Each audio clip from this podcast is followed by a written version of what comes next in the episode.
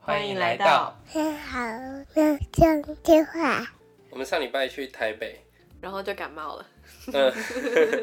台北的天气真的是上一集才在讲，然后结果这一次上去，礼拜五上去，然后礼拜一回来，重新体验那个很冷的状态。 三天里面都没有看到太阳，嗯真的很夸张，就是一个很明显的分界点，大概是在新竹那边，嗯，就是一过了新竹，过桃园。就看到高速公路上面整个乌云密布这样子，嗯然后回程的时候也是，对，就是一过那里突然就放晴。对对，一过什么中立吗？就是一过桃园跟新竹的交界那边，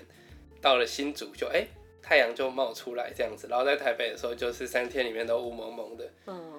刚好复习了一下我们上一集讲到的那种心情呢、所以这集我们两个鼻音都蛮重的。但我意外地觉得我鼻音，我有鼻音，好像声音比较好听呢。因为共共鸣墙感觉下来一点。对，然后声音没有那么尖的感觉，嗯，啊，变不得好意思，闷闷上一集的我们的那个录音设备出了一点哦问题。对对对对对，对我们这集我们调整了一下，看起来应该会好很多。嗯，然后希望我们持续精进啊。那感谢大家还是愿意听，然后就请多多担待，我们会继续努力的。好，谢谢。好，那嗯前几集的时候大概有两种主题，一种就是我们有目的的在讨论。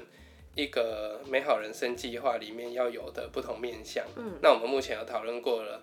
诶、生小生孩小要考虑的，然后结婚要考虑的，还有我们买房子买在高雄，嗯那当然这些东西其实它都还有很多可以补充啦，就是生小孩或结婚绝对不是一集就可以讲得完的。嗯，那我们之后可能就陆陆续续再加上去。对，那另外一个主题就比较是日常一点的。嗯其实我有在想说，我们 podcast 之后那个标题现在都是直接写 EP 一二三四，然嗯后之后感觉可以什么有两种什么分篇类。嗯，对，就是蛮多的 podcast 都会有日常小聊。对或对者哦另日外一个常的主系列，然后可能有一个是比较主线这样子。嗯那所以我们应该就会用这种方式去穿插。嗯，那今天的话就一样是来聊聊看我们过去的这一周嗯有什么样子的收获。那我先讲。好，其实我我我我想我想先补充一下， 就是我觉得这个专栏还不错，因为我们要去想说接下来要分享什么东西，所以嗯其实你会对于生活的、观察力变得对比较对对对对敏锐，对，就是你会去留心，哎、这里这个东西好像蛮有意思的，然后就仔细去思考。我嗯觉得有一种更用心体体会生活的感觉。嗯，我觉得有，就是你先察觉哦，这个东西好像是一个不错的东西，然后你会 dig in，嗯然后嗯嗯这个东西就会做的比你在一般情况下就做的更好。嗯，就是你会想要把它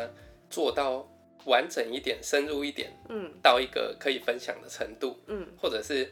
自己在想一个概念的时候，就会去挖掘它。嗯，我觉得是一种自我觉察蛮好的一个状态，这样子。对，我觉得录 podcast 之后真的是蛮有趣的，就因为本来的生活就有点像是我跟你跟阿木这样子一个小圈圈，可能再包括其他家人，嗯，但因为有这个 podcast，除了我们聊之外，其他人也会给我们 feedback，就可以有点像跟朋友们产生多建立一些连连接。对，嗯，谢谢大家，谢谢愿意听的大 家。目前的收听次数，我觉得还蛮比我们想象的、期待的更好。嗯，就是会想要一直在录下去。对，虽然说也不要得失心太重啦，嗯就是有人听我们就录，但如果真的就是小猫两三只也不给 feedback 的话，那也是蛮苦剪的的时候也是会想说啊，这样子。对对对，就可能会比较没有那么有动力。所以每一个给我们 feedback 的听众朋友，我们真的都很感谢。嗯，谢谢。好，那这个礼拜你想要分享的主题是什么？好，呃，因为我最近又开始做笔记，然后嗯我之前有一段时间都是做在 Notion 或是 Evernote 上面，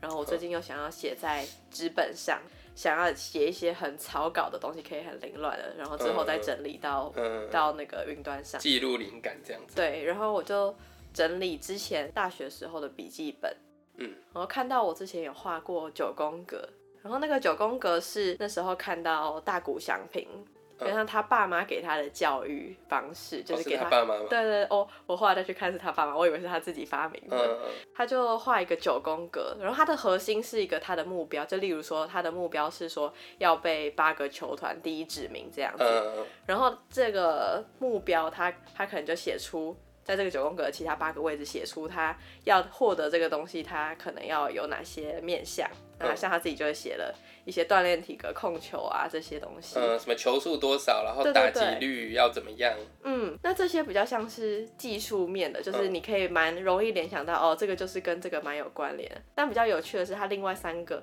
东西，一个是运气，嗯就是他把他的这个成功一部分嗯归向运气，然后还有人品跟心理层面。我觉得那么早期就意识到心理层面，其实也是蛮厉害的。嗯嗯然后他九宫格扩张出去之后，再依照他刚刚提到的八个点，写出相对应他的努力方向。就是每一个点都可以再有自己的九宫格。对对对，嗯然后我那时候觉得，哇，这个很聪明耶！就是如果我今天列出一个人生目标好了，嗯呃，也不要到人生目标那么大，可能生活目标。嗯那你如果为这个目标做一个努力，基本上就会有进步。嗯但是用九宫格就等于是做八种不同的努力，嗯就有一种不可能不达成的感觉。嗯所以我那时候觉得，确哇，实这个方法很很聪明哎，就是你直接想出八个嗯相对应的。然而且我觉得后嗯还不错的一个，就是在讲创意工作的时候啊，其实常常都会有一种情况，就是创意工作者他会容易很仰赖灵感。嗯，如果我今天没有灵感的话，那我就不知道要从任何地方去着手。嗯但八个这个数字其实是一个会比你直觉上能够想到的东西再多一点的数字。比方说，如果要说，嗯、要成为球团的第一指名，嗯，我相信大家一开始想到的一定就是，比方说，如果他是表现嗯二刀流，可能就是投手、投球啊、手背啊，嗯然后打击啊，可能跑垒啊，一些这种体能上的。嗯可是因为他要挤出八个，所以他会去照顾到更多的面向。嗯，比方说你说心理层面，对或者是可能人际关系，嗯，类似这样子。那考虑到这些层面的时候，越越挖掘到后面，挖掘到那个东西，我觉得常常才是更有价值的，嗯，因为它不是你第一直觉会想到的。对我看我之前的笔记有一个问题，就是我那时候可能很急着写出一个很全面的九宫格，嗯但是那时候可能历练不够，或者是花不够多时间想，嗯所以那时候我的中心其实很有趣，也是也是过快乐的人生这样子。嗯，但是我剩下的填出来之后，就有点没办法再扩及出去，或者是说我扩及的那个九宫格写的很 rough，就是太模糊了。嗯以至于我那时候没有填完之外，好像也没有更更细的去执行它，嗯，就蛮可惜的。做笔记常常都 这样，做规划常常对就对对，是这就样。是格子画格子画了很多时间，然后颜色还涂不好，然后最后没写完，然后也没回去我看。们大概两三个月都会来重新排一次我们的那个很详生活细的形式 weekly 的 schedule，这样子，嗯，啊就是以周为单位去排我们 几点要干嘛，几点要干嘛，几点要开始备餐，几点要开始吃饭，几对点对，吃写完。超细 的，大概两三个月就做这件事情一次，然后最后写写完之后实际执行，呃，大概会执行个两周吧，嗯然后接着就会开始遗忘它。 等到两三个月之后，我们就说，哎、这这个写写 schedule 的这个概念其实是很不错啊， 然后我们 就再又再写一个版本这样子，还好，我觉得我现在有慢慢调整，我自己其实还蛮可以的，就是我自己蛮可以照我的 schedule 走，嗯但我会排的蛮松的，就是中间会有很多缓冲时间，或者是说我原定计划不能就是如期的话，我可以 cancel 到一些东西。嗯，子弹笔技术，确实你这个 schedule 上的执行是执行的比我到位。我觉得你不能的原因，可能是因为第一个你排超满的，就是你前后的中间不太会有留空，嗯，现在也不太至于啦，我觉得纯粹就是有点懒懒的嘛，嗯就是会因为一些变音，然后就觉得啊，就唉今天先那样吧，嗯，没有那么有纪律的在要求自己。或者是你看东西，当你看到一个你觉得有兴趣的东西的时候，你会就直接把时间投上去，嗯然后对不太管后面的行程。但我觉得这种心态其实也不错，蛮多成功人士的分享，并不诉求时间管理。嗯我记得之前有我有点忘记到底是哪一个地方看到的，嗯应该是有一本书，就是叫做《搞定》，然后它的衍生的概念，这个在那个马里欧陪你喝一杯这个 podcast，嗯，马里欧是那个关键评论网的总编辑吧，杨示范。然后他之前也有做一嗯集 podcast 在讲这个，但我觉得概念其实很简单，他就是说不要用什么时间管理，你唯一要做的事情就是 get 管理 things 你 done，要做，嗯你就是把你要做的事情全部列出来，然后呢，把它切得够细碎，细碎到你可以很快速的去完成它。嗯，嗯等于是它不是用它不是用 calendar 去管理，它是用 to do list 去管理。哦，那我我自己的概念，我觉得我执行上比较像这样，我呃我的 Calendar 使用的强度蛮低的，但我的 To Do List 使用强度很高，嗯我会把所有事情都记在 To Do List 上面，我每天都会去看，然后它只要还没有到火烧屁股了，嗯我就会让它可以延后，嗯但起码就是在时间到之前，我都可以把事情做完。嗯我觉得我蛮喜欢这个时间管理的方法，与其说它是时间管理，不如说它是任务管理。嗯，这也有点像那个《子弹笔记》那个嗯写的那个人叫什么啊？就就是是那个站长一站手长嘛，对对对对，他我那时候因为想说来试试看《子弹笔记》，我借他几本书，嗯那它里面也有蛮多这种概念，就是不要写一些很很杂物的事，比较是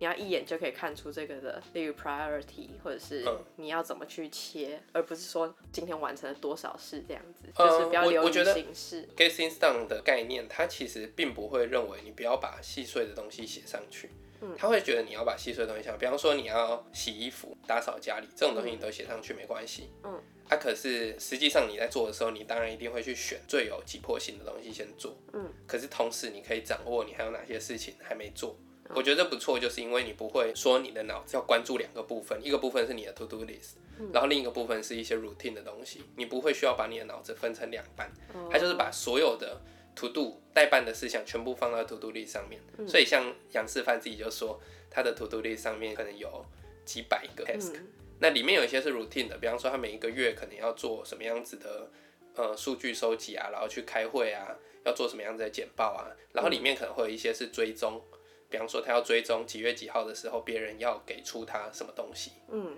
那在那个时间到之前，他其实不用去管这个 task，、哦可是起码他跟当天有关的 task，他都可以很好的掌握。嗯，我觉得这概念也不错。我刚刚讲到那个站长那个书，让我想起我之前在里面看的一个章节，刚好嗯又回到我的那个九宫格。嗯，因为他那本书就是说，他现在有个目标，例如是陪陪小孩在礼拜天的早上要有一个美好的体验。嗯，然后他就依着他的这个目标去想，所以他要带他们去哪里，他就列出地点啊，然后有哪些事可以做这样。嗯，所以时间到了，他就不会在那边想说，哦，现在跟小孩在家很烦，就是怎么样怎么样的。他就会直接去执行他想要的那几个方案这样子。嗯然后又回到我的刚刚讲九宫格，就我那天又重新开始写写看我的九宫格，嗯然后我就慢慢想，就我也不急着把它们全部都填完，嗯嗯我就发现哎、诶很不错，就是我可以想出一些蛮细的执行方式，是嗯我之前可能会想不到，而且也一开始在写那个大项目的时候不预期我会写的，嗯有些是蛮可以每天检讨的事情，嗯就例如说我我的快乐人生里面有一个面向是自律，嗯，那自律可能以前很简单的写，我就会写说什么生准，时睡觉啊，早上起 床。对对对对对，这是很松散，所嗯以你要执行可能不太容易，就你不执行你可能也不太会发嗯现这样子。然后我这次就把一些东西写的比较比较细项，像是例如我是几点前要睡觉，嗯然后我睡觉，所以我几点就开始做静态的事情，例如看书还有拉筋这样子，嗯嗯嗯就是或筋膜的放松这样。嗯，所以我就更容易达成这件事情。但我们昨天还是很晚睡。呃，对，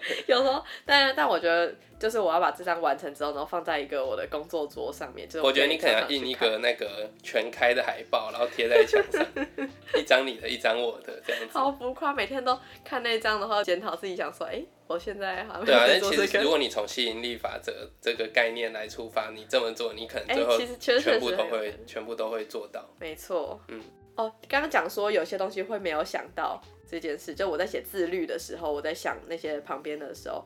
想想想都是一些日常要做的事情，嗯但我最后想出来一个是断舍离，嗯我觉得哦，一开始其实我完全不会想到这个是一种自律，嗯但后来想，天哪，这是一个自律的根本，嗯就是它可以有很多好处，嗯比如没必要的花费，嗯那这中间会花费我很多脑袋心力啊，嗯去嗯考虑这些东西。嗯嗯对，但是呃，凯学算是一个蛮会断舍离的人。我以前是一个超级感性的人，就是我的大扫除呢，就是把东西都拿出来，然后嗯擦一擦，然后然嗯后再放回去 整齐的放回去。但是基本上就没有东西的减少，所以东西还是很多。不会用的东西还是不会用，这样子。嗯，跟我姐比起来已经不算什么了。我姐连国中的时候冲刺班的一些讲义啊什么，全部都还 留着，有什么毛病？还有国小作文班写的作文， 从来没看她打开过。对，但是因为你每次都会说，啊，你这个东西一年内有嘛，你两，然后你就会跟我说，哇，你这个东西两年都用不到，那你就是不需要对啊，你它。这辈子不会用了啦。第一次你跟我说的时候，我想说可恶，这是我的一些小宝贝这样嗯。第二次就想说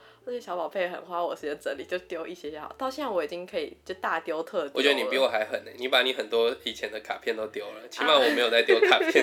起码我会把人家的卡片留那有着。一些真的是已经或是很喜欢的，我会拍照起来再丢掉。哦哦，电子化的概念，对啊，因为那些纸就是有时候放久了就会就会脏脏的或怎么嗯样，确实也是有点困扰。嗯，对，不过呃，像在衣柜里面，我们就执行了这个断舍离一段时间，嗯我就发现，因为一开始在丢的时候想说，啊，这样子我冬天的时候要穿什么呢？我就没剩几件衣服。嗯但我发现第其一个实就你会是，穿的都是那几件，然后把它丢掉之后，我也会想说，哦，我现在可能的确会需要一个什么单品，嗯但那个单单品的想法就是一件某个东西嗯很嗯特定的，然后剩下衣服出场率也变得很高。嗯，我觉得自律你也可以写一个是只买需要的东西，嗯我觉得这是很不错、欸，嗯，就是你可以掌握。但其实我想到自律，可能还可以想到一个不错的，就是掌握自己的情绪。嗯可是我不确定这到底算不算自律，因为我猜有可能你会有另一个格子是一些精神或者是心灵的部分，嗯所以掌握自己的情绪好像放哪里都可以啦。对啊，因为像我还有另外一面向是健康，所嗯以刚刚一些说睡睡眠的时间啊那些我，是我其实是放在健康里面。嗯，嗯我我觉得你这个九宫格的概念呢、让我想到一个我原本也想要之后再讲的东西，嗯，就是 OKR 这个概念，嗯，现在企业蛮多企业会流行导入 OKR，那 OKR 它其实也是一种绩效管理的指标的工具啦，嗯，概念就是你要有一个 objective，就是我今天要达成一个什么样子的目的，然后这个 objective 它会再有 key result，嗯那 key result 跟你刚刚讲的也蛮可以呼应的，就是这 key result 它是要是一个可以量化的东西，嗯比方你不要写什么早睡。嗯，你要就写是几几点？点前睡。嗯那所以有这样子的 key result，然后当你所有的 key result 都达成的时候，理论上你的 objective 也会达成。嗯，那所以我觉得，如果比方说我们今天做了一个美好人生，这是我们的 objective。嗯，那美好人生它九宫格旁边那八格里面要填什么，这些东西它就是 key result，嗯而且你最好还可以把它量化。嗯比方说你的 key result 可能是 OK 财务面你要嗯达到什么样子的程度，嗯工作面你要达到什么样子的程度，健康面你要达到什么样子的程度，嗯然后这个什么样子的程度呢，可能就会围绕着这个 key result，它又变成一个 objective，嗯就是健康的部分。哎，你旁边又在填它的 key result，嗯是比方说你的健身的三项，嗯可能总和要破三百， 不也不是不可能，是明年说不定就有机会，二零二嗯四年，然后你可能要去呃上多少堂的健康的讲座啊，嗯或者是什么，然后你的饮食要怎么样，然后你的体重控制，你的体脂率要怎么样，嗯然后你的可能你去称那个 in body，它的数字要是什么样子，嗯然后可能你的心肺功能，你可能要可以跑多远，比方说十 K 要跑五十分钟内，嗯可能类似像这样子的目标。嗯，那我觉得这样子会让一个美好人生的要素变得很具体。嗯事实上，我觉得如果我们接下来要有计划的来产出，就是一个完整的美好人生计划的大纲的话，可能可以用用看这个方法。哎、确实哎，其实可以用九宫格，嗯然后想看不同面相。而且我觉得一个重点就是，因为 OKR 它的管理概念出现的原因，就是因为过去 KPI 这个管理概念，嗯常常会出现一种问题是，跟原本的目的其实脱钩，对它表面上看起来是有关的。比方说，你的目标“美好人生”里面可能一定会有一个部分是财务，嗯，那但是这个财务的部分，我们变成哦，财务成为一个 KPI，所以大家就是关注的就是、哦、我要怎么去赚这个钱。嗯可你其实没有去思考到的是，当我今天在追求这个 KPI 的时候，它是不是真的有回归呼应到我们的 OKR？嗯，就例我如今天其他的健康或关系面向，其实是扣分远低于它的对成对长对，的有嘛可能你今天为了要工作，然后你加班加爆啊，周末都没有办法陪伴你的男女朋友或家人。嗯，那他真的有回过头来达到这个 OKR 吗？嗯，OKR 的概念其实就是因为我今天有定了一个明确的 objective，、所嗯以你在做。你现在理论上要做的事情的时候，你应该还是要回过头来想想看，这个是不是真的有、嗯有助于我们的 objective，、嗯还是它只是数字上看起来符合我们一开始的规划，可是因为实际上执行上会有很多的特困难的特殊地状方况嘛，嗯就比方说，举一个例子，电商可能他为了要提高顾客的体验满意度，嗯那他就会要求说，哎、那我们的接下来这一季的目标是我们的客服的电话，那客服的电话的比例不应该高于多少？比方说不应该高于订单的两 percent，嗯，我们客服电话比例要低于我们订单数的两 percent，嗯，然后呢，每一通电话的客服电话的长度不应该超过三分钟，嗯因为我们要在短时间尽可能的把解决客客户人的的问问题解决掉，嗯，这个考量它听起来很合理，嗯可是实际执行上，如果我们只是 KPI 导向的话，我们实际执行上可能会发生的一种情况是，哎、今天 review 的时间快到了，结果这个 KPI 不达标，两 percent，结果现在三 percent，那怎么办呢？很难那就打让电话去很难打进去。嗯，我我猜现在很多的公司，当然可能人力不足是一个问题，可嗯是如果它是 KPI 导向的公司，因为我以前在工作的过程中，我觉得很多公司就是 KPI 导向，嗯，明明这个东西对他们的产品或他们的行销目的是很有益的，嗯可是因为不符合他们要追求的。比方说，以前在广告裁判的时候，常常会发生那种客户为了要追求按赞数，因为他们的 KPI 是按赞数，嗯，所以他就可能会合作的时候问说，哎、可不可以买赞呢、嗯，我们可以自己买赞来灌吗？或者是办一些我们明明知道，没什只要么你效益。哦只要你略懂社群，你都知道这个是降低触及率，哎、降低互动率，去降低那个互动品质的演算法的一个行为。嗯，可是他们的 KPI 就是战术，嗯，他们老板要看的是战术，他并不 care 他实际上 objective 到底是什么。嗯那像这样子的问题，呃，实际上屡见不鲜啊，所以后来才有 OKR 的概念产生。那我觉得在人生的面向上，你也要搞清楚你的 OKR 到底是什么。嗯如果你今天 OKR 是美好人生，里面除了财务，还有健康，还有关系，还有布拉布拉布拉，各式各样的，就是一个更全面对地你的去九解宫格里释嗯面有很多其他的格子，结果你九十趴的心力都放在财务的那个格子上，嗯，那很显然你的努力如何回应到你的 objective，A.K.A 美好人生的时候，嗯，它的那个转换的情况其实是不是那么理想的？嗯，确实。不过我刚刚前面有个地方还没讲到，因为我先讲哎到那抱歉抱个，歉 没关系，我先讲到那个馆长，他讲他礼拜天就是就去执行那个个馆长就是站站长站， 长，你说知汉兄吗？馆 长对，反正啊，他站长，对对站长，他对去执行他礼拜天早上就是平常他会不知道该怎么样嗯做的嗯这个状态。然后我那时候列完九宫格就发现很有趣，因为我把很多东西都列得很细，嗯就例如说我一天就是要花十五分钟或者是三十分钟做某一件事情这样子。嗯然后这些东西其实放到我的行事历之后，其实几乎是占满了我的一整天。嗯，然后就想说，哦，那其实我不用花什么脑袋特别去想说啊，我现在要追求什么事情，基本上我就好好执行我的九宫格，我的生活就已经很满了。我那时候想说，哇，这很像是一个设定哎，就是嗯我先设定我的人生要长怎样，然后我现在就是一个有点像是我可以不思，我可以把我的思考时间拿去思考别的更大的事情，嗯嗯嗯然后我现在就像是一个机器，我就去执行这些很小的、有点琐碎的事情，就可以达成我的目标啊。嗯就是有的时候你把自己切换成一个那很像机器人，我 get 觉得蛮 things 好玩 done 的机器人，对对对对对对对我们前阵子听那个伊万尼的 podcast，嗯，他也有讲到一个概念，就是说把一些 routine 的事情，你就是一百趴的完成它，对，你不要每一次都九十九执行的时候想说，哎、我要重训，但今天好冷哦，那我要去吗？嗯，你在那里犹豫的时候，其实你就在消耗你的决策的能量，对，但每一个人一天的决策能量是有限的，嗯，所以你不如就是一三五几点就去去重训就对了，对你不要想多想，甚至其实我之前有想过很极端的啦。每天要吃什么东西都把它固定写下来。嗯事实上，我们也有写过这样子的一个对 schedule，礼拜一要吃什么，礼拜二要吃什么，最后还是没有执行。 但是实际上，应该如果可以这样执行的话，会省去很多时间。嗯，就像贾博士，衣柜里面都是全部都是黑色黑色的套头衫嘛，所以他不用想他要穿什么。嗯，反正我那时候写完这个就觉得，我就是一个设定值哎，把它设定好，我就想说，哇，那我这样真的会多很多时间去想重要的事，觉嗯，得就是很不你错只要你只要花一次时间去决定，接下来你就执行。对啊，然后我说不定可以定期检视这个图决像定有没有什么问题，嗯，这个决定是不是合理的？嗯然后我要不要去调整它？嗯，嗯，如果你真的可以落实的话，那很不错。 前提是要可以落实，对，就是在把自己惰性的那个部分，用一种 autopilot 的方式去搞定它。嗯，我觉得有点那个精神跟肉体的分离可以达成这件事情哎，就有是。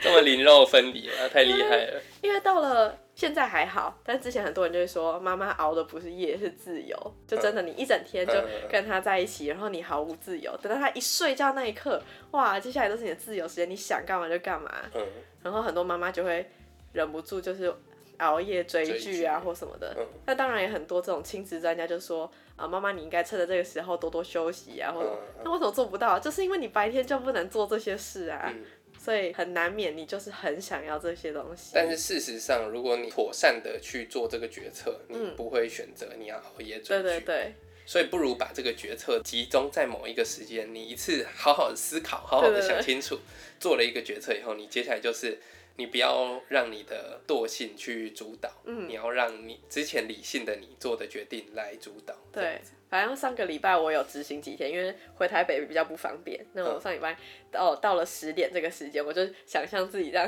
灵肉分离，因为那个时间真的很想要，就嗯嗯是做一些耍废的事情，就嗯想说。那就开始自我检讨，就是你现在做这个事情就不能达成，然后后面都这样什么都 delay 了，嗯所以我就逼自己去做一个 daily yoga。嗯那我就会进入那个不想要很大的情绪、快乐值波动的那个平静状态。但你但你后来还是跑去看 Young Sheldon，然后看到没有啊，那是在台北的时候。哦，你不是说在台北吗？哦，我说在台北比较不好执行。哦，在台北比较对不对好。对， OK OK。换一个环，但是在平常自己家中就是很好执行这件事。嗯，确实嗯。所以我其实也没有很喜欢出门。嗯，我觉得蛮好的，就是跟我们的生活整个样态来说，综合来说，我们就是比较喜欢固定的嗯，生活的人。对，我觉得这或许也是为什么我们适合早早结婚啊，早早定下来，早早生小孩的原因，嗯，因为我们不追求刺激啦。嗯但这个当然就因人而异。可是如果你追求刺激，那你的人生肯定会有比较多的变动性。对我蛮想要呼应你刚刚讲到那个站长 a s e r 就是他会有一个清单，是他可能可以，比方说，我记得他是有什么跟小孩一起做蛋糕啊，嗯去哪里玩啊，然后做蛋糕他还会有哪一些要做的蛋嗯糕，然后他如果看到一个好的食谱，他会先把它存下来，哦然后丢到那个可以做的事情嗯上，这样。我觉得这概念蛮好，因为它其实有点像是一种生活骇客，嗯，就是他把他接收到的资讯先做了一个转译，嗯然后把它放到某一个清单上，嗯所以之后他每次要做决策的时候，他就直接去那清单里面捞一个选项出来就好。我们之前有做过类似的事情。我觉得有就一个很有用的，就是今天午餐要吃什么，你就不要每一天午餐的时候你就从零开始想，对，我们你那时候吃做到了一一个个清单。对你吃到一个适合当午餐的东西的时候，你就把它放到你的清单上。最后，你可能在清单上面可能就会有三四十间你吃过，然后你觉得适合当午餐的东西。嗯所以你不知道吃什么的时候，你就从这三三四间里面随便挑一间。嗯那当然，随便挑之后，有可能你挑了又还是不想，嗯那么你就再换一间。可是起码你有一个清单，让你去可以很快速的浏览过去，然嗯后做出选择。对啊，就是降低做决策的成本。嗯，我刚刚确实就是要讲这个，啊，对不起，把你也讲掉了， 没关系，我讲太多话了。不会。好，那你要讲你这周的分享一个新的东西吗我？这周分享一个新闻，我上一集的时候，呃，不是上一集，是上上集，就是有一集在讲那个结婚呐、嗯我不是讲说，我有一天做了一个实验，就是我在生活中去关注我周边的人，周边出现的人，嗯然后看看有没有人有引起我繁衍的欲 望， 也不见得是繁衍呐、就是有这有个引想亲近对的欲，引起我想亲近的欲望，然后就我发现都不太有。那既然我自己平常生活中没有这些机会啊，我也不会想要主动去跑趴啊什么的，我不会主动去亲近这些机会。嗯，那这件事情应该跟我没有太大的关系。嗯我那时候是这样讲嘛。对。结果我这次去台北呢，礼拜六的时候我就不知道要干嘛，嗯，然后我就跟米宝去呃信义区那边去一个市集这样嗯子。然后你知道的，信义区信义区嘛，美女如云。对，你就会看到很多漂亮的女生这样子。嗯 然后我就想说，哦，这个台北真是花花世界啊！嗯 那在这种地方，我明明就只是去一个市集，我也不是去什么。当然，我平常也不太会去市集啦。嗯可是，就算我不是去市集，我可能去参加什么信义、成品、熄灯音乐会，这个就是我平常会去的。嗯我还是会看到一些很多嗯漂亮的女生啊嗯，什么的，然后就想打扮说得，又很漂亮，哎、这个感觉，如果我今天稍微打扮一下，哦戴个隐形眼镜啊，嗯然后这个使用一些得宜的对话技巧，嗯感觉是可以有机会开启一些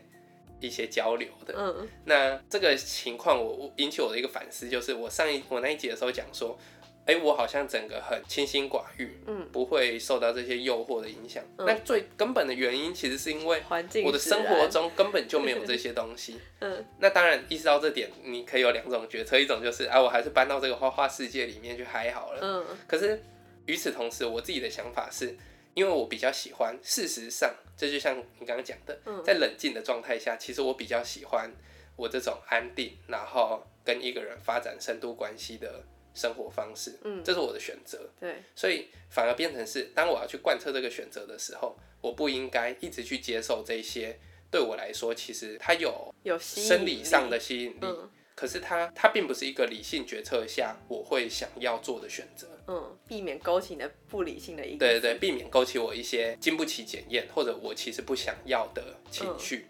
那我觉得这个事情，其实在生活中，当然生活中大家不一定都那么想要去搞事，嗯，就是大家生活中不一定会想要这样子去搞事，嗯可是其实有很多面向上都会引起这种情绪。比方说你在滑 IG，我觉得大部分人应该都会很可以认同我接下来讲的这句话，就是当你滑 IG 滑超过一个时间，可能你滑个半小时，滑个一小时，你去看自己的感受，你绝对不会是哦，好满足哦，我今天滑够了，我不出门能知天下事，看了好嗯多东西这样。通常滑完一个比较长时间的社群媒体之后，那你心情都会很糟。有点空虚，嗯我觉得我我觉得其甚至对我来说是心情会觉得不太好。嗯，那最主要的理由，有的时候你去敏锐一点的去感受你那个心情起伏的原因，嗯，会发现是某一些人或者你看到的某一些资讯，嗯去引起了你的不愉满足嗯快、，不满足，对对，可能他让你羡慕，或有时候是一种很矛盾的心理。我举个例子，哎、你说你说，哦，我只是想到那个我们之前看那个 social dilemma，它里面嗯就有说他们用各种演算法去促进你对于自己现况啊，或者是身材一切东西的不满足，因为嗯这些不满足可以变很容易转换成消费。嗯，而且它最能够勾起你的情绪。嗯，不管这个情绪是好或坏，社群媒体其实要的就是你情绪去有情起绪伏的波动，对，如果你滑滑 IG 的时候心如止水，那它根本就很你随难时让可你以赚结钱束嗯啊，或什么。就你对你随时很容易就可以说好滑够了这样嗯子。可是如果你滑的时候一直想说呃比较心理啊怎样怎样的，你变得越不理性的时候，你越容易掉在那里。嗯我觉得社群媒体有点像这样。那我刚刚讲说，举一个例子，每一个人身边应该都会有一些对账单仔。嗯，对账单仔就是你整天在那边 IG 或者是 Facebook 发说，哎、弄了什么，尤其是币圈的币圈仔，注意一下你们的品德，不要整天在那边发说什么你的那个二十倍杠杆啊，又赚多少啊，然后做空又赚多少，根本没有人在乎，好不好？那这 就是重点哦好啊严厉的言！论你分享这个东西，那那到底是想要干嘛？嗯，就是你分享这东西，基本上是一种炫耀的心态。这个等一下我会再批判一番啦。嗯 但是我觉得，身为一个受众的角度，为什么我会要看到这种东西？嗯有两个原因，一个是这个人可能本来他就是跟我在嗯现实生活中有一些连接，或者说我们我们反正我们就是基于一些朋友的关系，所以我 follow 到。嗯，但我觉得有另外一种情况是。我把这个当成是一种获得资讯的管道，嗯就是我 follow 这个人是想说，哎、我要跳脱我的同温层啊，我要踏出舒适圈，去看看一些不同的世界里面，呃，到底是长什么样子，增加自己的知识嘛。我相信很多人去追踪一些你不认识的 KOL 或者是不认识的人，嗯但是他在某一些专业领域里面有一些长处的时候，很多心理是这样。确实，可是这种人最危险，为什么？因为你根本就不了解他，嗯，你并不知道他光鲜亮丽的表面背后有什么样子的 suffer，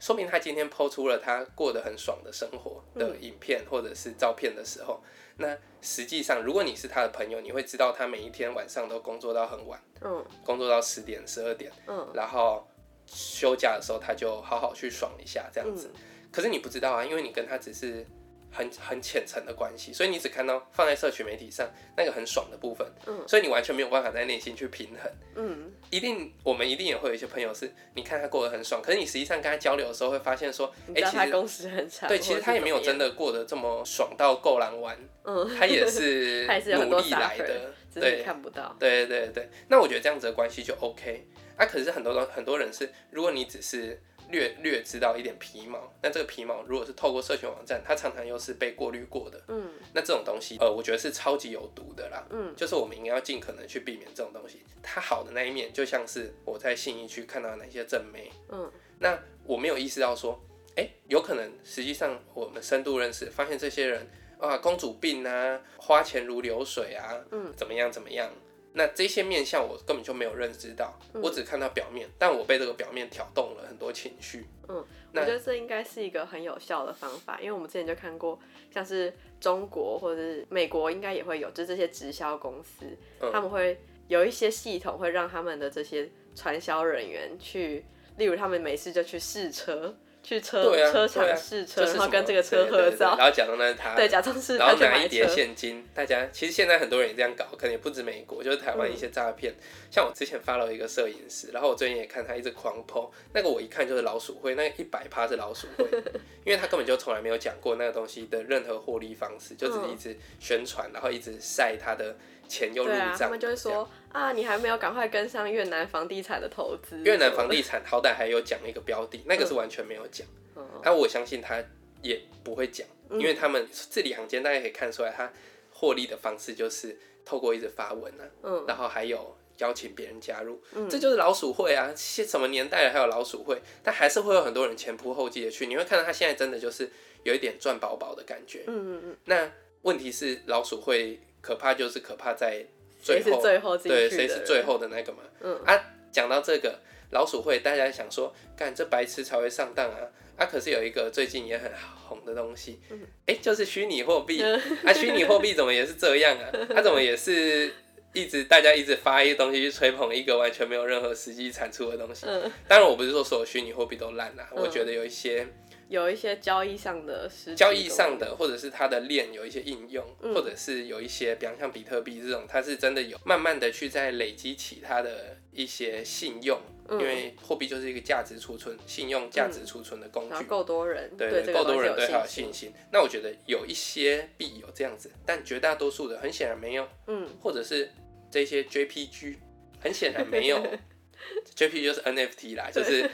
就是 你可以对对获得对它的这 NFT 个嘛虚拟的权，你会获得一张 JPG 这样子。那这很多东西显然没有啊，那它到底大家在追逐的是什么嘞？是不是跟刚刚讲那个很荒谬的老鼠会其实是有一点相似之处？嗯好，但这也不是今天的重点啦。就是我要讲的意思是说，你可能会看很多人做这些，并不是你理性思考之后会做出的决定。嗯，比方说高度的呃杠杆高度的去投对资高度的杠杆投资，或者比方说呃卖命工作，然后去过光鲜亮丽的生活，嗯，或者比方说当伴游的被包 养好了，嗯其实应该就是之前也看过一些比较地下的文章，文章，就是讲这个很多很多小模啊，你看说哎、诶几千几万 followers 为什么可以整天好像对不过错的啊，那个就是背后有一些 sugar daddy 嘛。嗯当然这件事情。不管我到底是不是酸葡萄，或者说他其实根本其实莫名其妙的超有能力会赚，嗯但这都不重要，重点就是你不要看，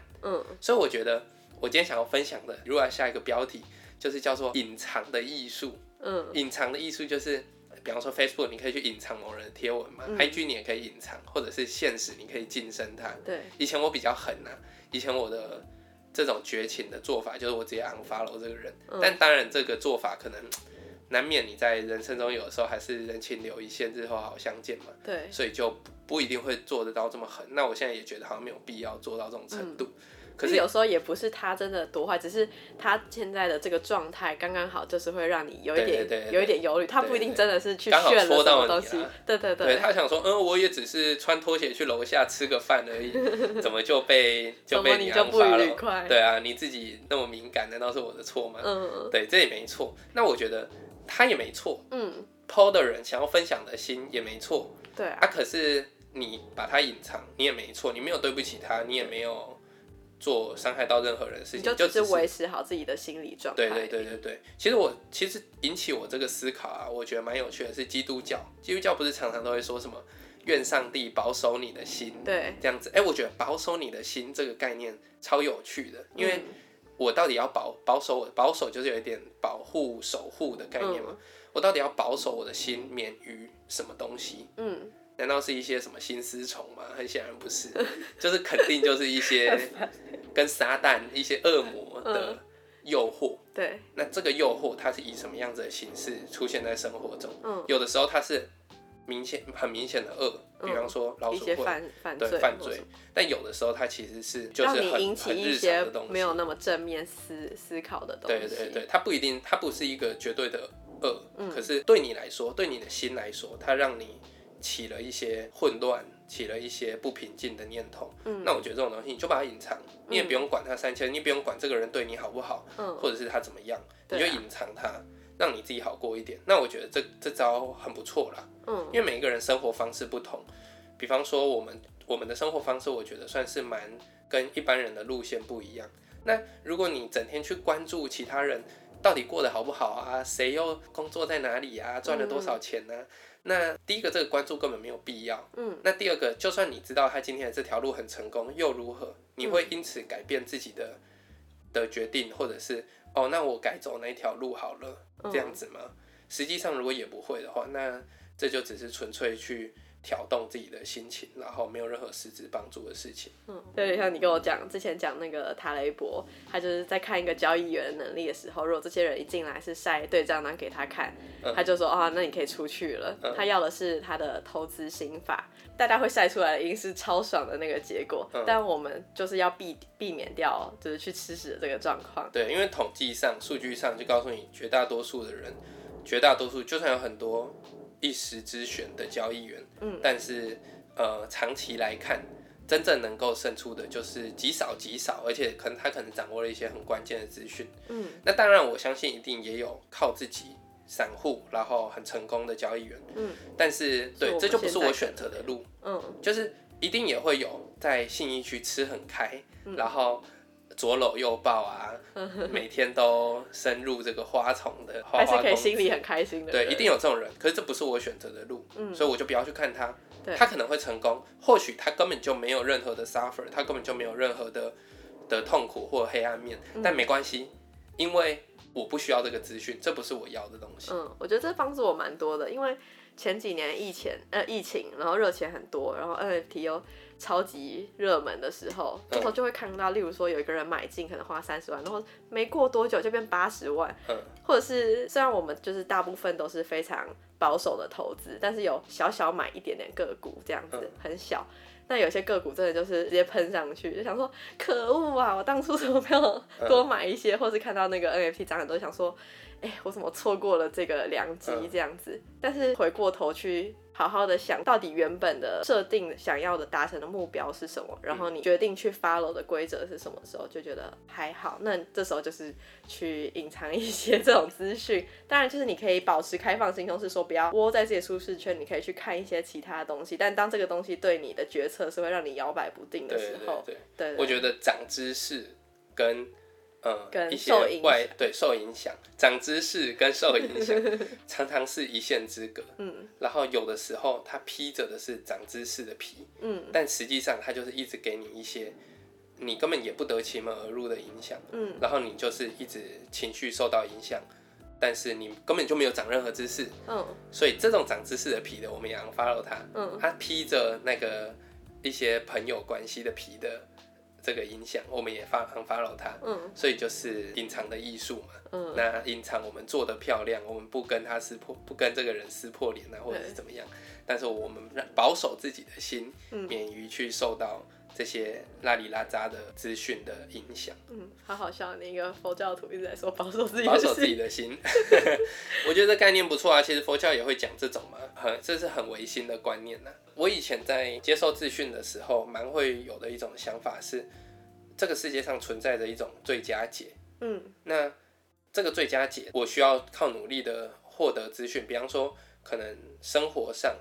要怎么赚钱，它一定有一个最佳解。可是你一定会认识一些人，他可能有一点拱拱哎，嗯，勾引勾引，然后老实的上班，然后他也不会做什么很花俏的投资，或者甚至他连基本的合理的投资，都没有买一些做大盘什么他都没做，可是他过得很开心呢、啊嗯那他乐在自己的工作，他在专业上有很大的投入，嗯这样子的性格跟真的掌握，比方说他真的可以在股海里面杀进杀出，赚了很多钱，可是他实际上还是一直在关注别人。他今天买了这个币，赚嗯了一百趴，他关注其他的币，说哇这个币涨了一千趴，我怎么没有买？嗯那这两种的心态是很不一样的，一个是我就是保守自己的心，嗯我守护好我自己认为正确的价值，嗯那我不接受其他的资讯去影响我。就算你一直说那是对的，你一直说那是比较好的，嗯怎么样怎么样，那没关系，我是盲目的，但没关系，嗯因为我只看我重视的东西，然后我觉得快乐。那另一种就是，哎、我很谦虚，我可能是错的，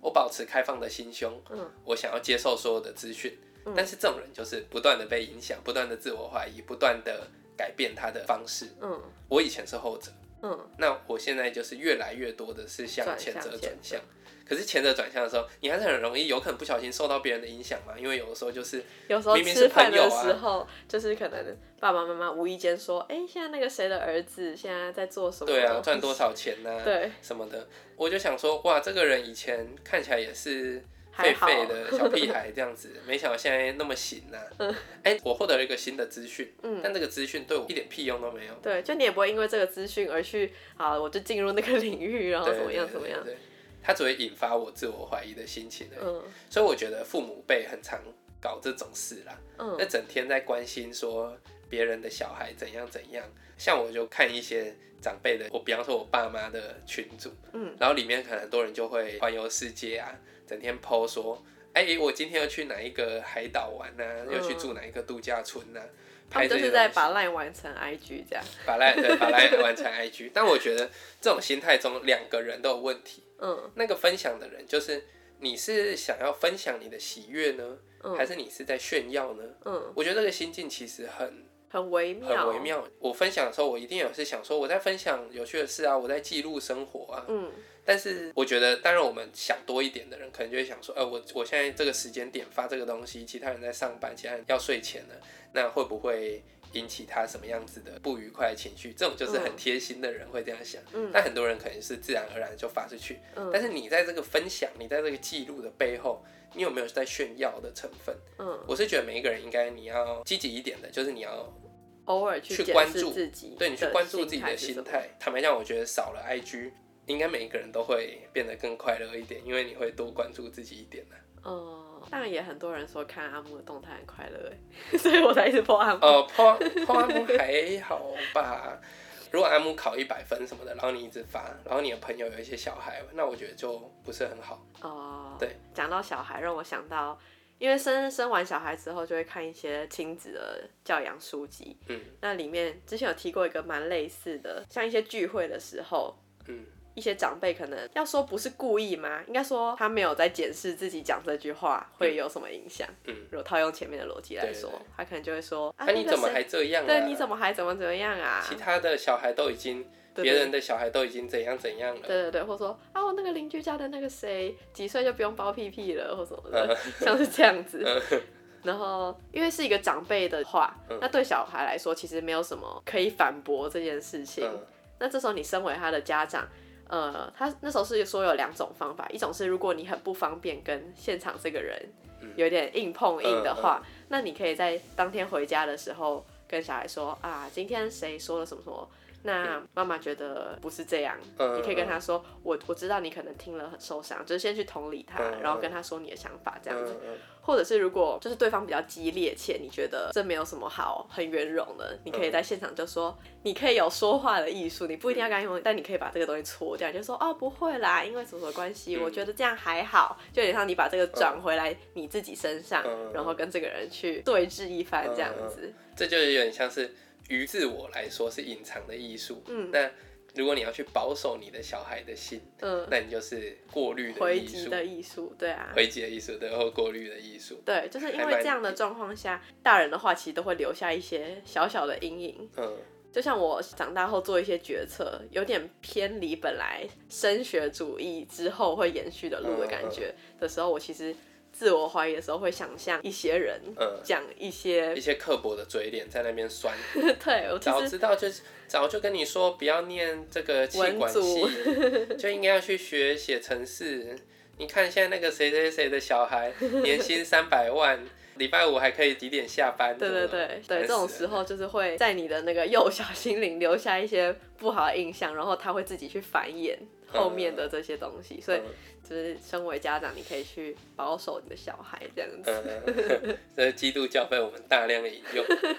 基督教金句。另外一方面是我自己想到没有那么相关的，就是在生活中也练习自己不要去把这个比较的心态传染给别人。嗯，就例如说，如果我今天在跟阿木讲其他小孩的事情的时候，我要首先是我自己无意，我自己完全不会有这个比较的想法，嗯，然后他接收的时候也不要有这样的想法，我觉得这是一个练习。嗯然后另一方面，我在生活中实践就是我也去点出我在意的家人，例如我爸妈、我阿姨，嗯他们当有这样的表现的时候，我就说你以前有讲过一句话，我觉得超实用，听起来很刻薄，嗯但很实用。你说世界上只有两种事情，嗯一个是关你屁事。一个是关你屁事，一个是关我屁事。嗯 哎、我觉得很实用啊，就真的是，就这件事不关你的事，然后这件事不关我的事，就是这样，你到底是在关心，还是你其实是想要比较？嗯我自己其实有一阵子我也去审视自己的内心，嗯就是我发现当我去好奇一个以前的同学也好，或者是什么朋友谁的小孩嗯也好的时候，我的那个叙事的句子里啊，嗯常常都没有办法避免掉比或者是比较这两个词。如果我今天想要去避免掉这个词，我那个句子会讲不下去。哦，比方说可能会发现要说，哎、大家现在过得比比我们还要自由，嗯或者他类似他的他的收入比我们高很多哎、然后你要去把这种 compare 的句型去除掉的时候，就根本那句话就没有办法讲。嗯那我觉得如果是这样子的话，你根本一开始就不要问，你根本就不要关心，因为你只想比较而已。嗯但如果你今天是知道了他一个好消息，你会很开心，说哇，好棒哦，真为你感到开心。这时候你就很值得去，就是去看一下啊，是不是有这件对，你事？就去关心他。嗯我我之前自己也有讲过一个这样子的观察，我就说，在关心一个人的时候嘞，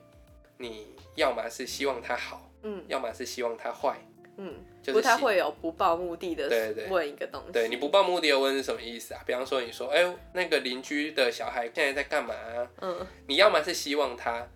过得很不错，嗯比方说，哦，他现在他现在过得很好哦，然后你听他就说，哇，好棒哦！以前从小看他长大，没想到现在已经可以过得这么好了，嗯就很开心。对那这种问题，我觉得就问，嗯你可以提出，你可以关心。那如果你希望听到的答案是，哦，他现在不太行了，都在家里蹲，嗯吃他父母老本，然后你就觉得说，哈，我就知道你这个你这 个败家子，以前就一副皮样子，还来我家偷什么东西这样， 然后你就觉得很爽。那这种问题就不要问，因为这就是嗯助长自己一个比较啊，然后很小人的心思啊。嗯可是我觉得很多长辈在讨论别人的时候，常常都是抱着后面的这个想法。对，因为像我可能会问我妈或阿姨们，她在讨论一件事，我就说，啊，你们问这个要干嘛的时对候，啊他们就没说错，啊，没有啦，就关心一下。然后，但我现在也变得蛮狠的，我不知道是不是跟你 学。 我上次我上次竟然跟我阿姨说，啊，阿姨，我也很想知道你退休金存够了没。